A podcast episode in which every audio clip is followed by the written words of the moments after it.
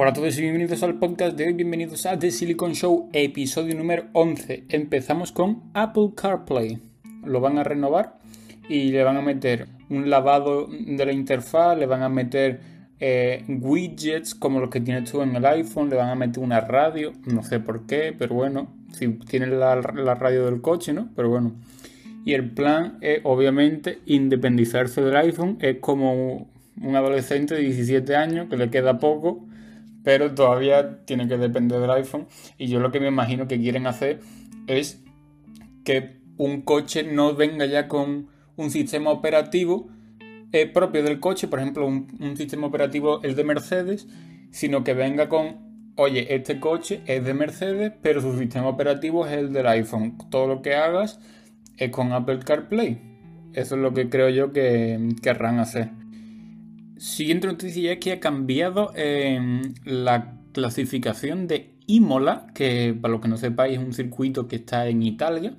Y lo que se va a hacer es que en Q1 los coches van a estar obligados a usar el neumático duro, en Q2 el neumático medio obligado y en Q3 obviamente el blando, que ya de por sí lo iban a usar porque en Monza siempre se usa el blando porque no se sobrecalienta. Pero me parece una absoluta locura que se te obligue a usar el duro y el medio. El medio muchas veces se ha usado por lo que acabo de decir, de que se sobrecalienta y entonces al final pierde performance. Al final de la vuelta te sale más rentable usar el medio que el blando. Pero en quali no he visto yo en mi vida que se use el neumático duro. Y más teniendo en cuenta que el coche te subirá menos, el, el coche se comporta completamente diferente de un neumático duro a uno blando. No te voy a decir la diferencia del duro al medio, que quizás es más pequeña, o del medio al blando, ¿no? Pero, no sé. Yo, cuestión de probarlo. Si resulta que es más atractivo para la gente y gusta, de acuerdo. Si no, oye, sido una bonita prueba, ¿no? Siguiente, la RAM. Eh, RAM es un. Aquí no es muy conocido en España, pero es, es un fabricante de coche, concretamente más especializado en las pickup, que son las camionetas estas, y va a sacar un eléctrico que tiene, cuidadín, ¿eh? 500 millas de autonomía. Cuidado, va con trampa, mi gente. 500 millas son 804 kilómetros. Pero va con trampa porque es un modelo especial, pero te van a vender como que tiene 500 millas de autonomía. El normal tiene unas 350, que son unos 563 kilómetros de autonomía. Sigue echando muy bien y además siendo una pickup, que es un coche que tú sabes, es grande, es ancho, es harto. Mm, la aerodinámica, digamos que no es lo suyo por el tema de tener una caja atrás y no ser completamente techado.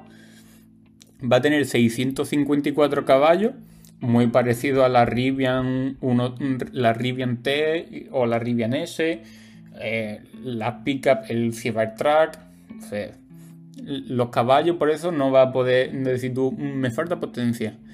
Y va a ser igual de compatible que el Ford, el F-150 Lightning creo que se llama, que lo que tenía el Ford es que tú lo enchufabas y cargabas el coche, pero también podías sacar la energía del coche, del Ford, y por ejemplo, eh, enchufar tu casa entera y que del Ford saliera la electricidad y ¡pum! electricidad en tu casa. Cosa que me parece una bomba. Porque, por ejemplo, ponte, no, no tiene que ser por eh, siempre usarlo en tu casa, sino, por ejemplo, estás en el campo, que es para lo que se usa una pickup, estás en el campo, necesitas eh, conectar eh, un, encendedor para hacer la, la comida y tal, ¿no? Pues coge y dices tú, pues, ok, te saco la electricidad directamente del coche y no tengo que estar andando con placas solares, no sé qué. Yo lo veo bastante bien. Esa, esa función a mí es la que más me gusta de todas las eléctricos. Los eléctricos a mí me encantan. Tienen espacio en, el material de delante, tienen maletero delante, porque, claro, el motor obviamente no hay, ¿no? Entonces tienen hueco, tiene maletero atrás, tiene un viaje de funciones puedes sacar la electricidad, meterla. Ya me dirás tú cuándo puedes sacar la, gasolina y usarla en un coche normal, ¿no? Eso sí, ya al no ser Tesla mm, vas a tener problemas de cargarlo, ¿no? Pero bueno, eso ya es otra cosa. Eh, noticias y la siguiente noticia, muy rapidita, gente. Eh, actualizar el iPhone, ¿vale? Arreglan unos problemas de seguridad que tienen con el kernel, el kernel, perdón.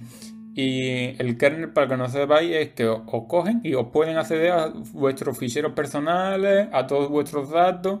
Y hay otro que es, otro fallo de seguridad, es que las páginas web podían ejecutar código en tu teléfono sin que tú te dieras cuenta. Así que obviamente no suena muy bien, así que actualizarlo que se arregla todo.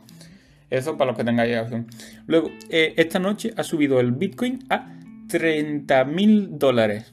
Ha subido 1.600 dólares comparado con ayer. Y esto es por los ratios de interés que tienen los bancos de América y por el caos que me llevan montado, ¿vale? Eh, me parece muy bien. Antes, si os acordáis, el Bitcoin está en 40.000, llegó.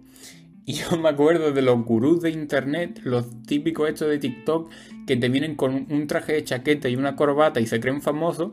Y te decían, no, en un año el Bitcoin llegará a 100 mil dólares. Eh, sí, señores, está en 30 mil. Bueno. Siguiente noticia, y es que salió la peli de Mario y Luigi, obviamente, van siempre juntos, si no, no venderían. Y ya ha llegado a los 377 millones de euros recaudados. Y dirás tú, bueno, ¿y esto mm, cómo lo puedo yo medir? Bien, ha superado a la peli de Frozen 2. Es decir, una peli bastante conocida, pues la ha superado en menos de una semana. Así para el plan de, los hermanitos fontaneros. Obviamente no es como Frozen, que Frozen era una IP nueva. Decía tú, eh, Frozen, ¿quién es? Ok. Luego salió la primera película, la gente le gustó, se hizo famosa. Frozen 2, ok, ya era un poco famosa, pero no es como Luigi y Mario que llevas años y años y años viéndolo y ahora te sacan una película. Así que eso ha sido todo el noticiero de esta semana. Gracias por pasarte por el podcast y un saludo. Adiós.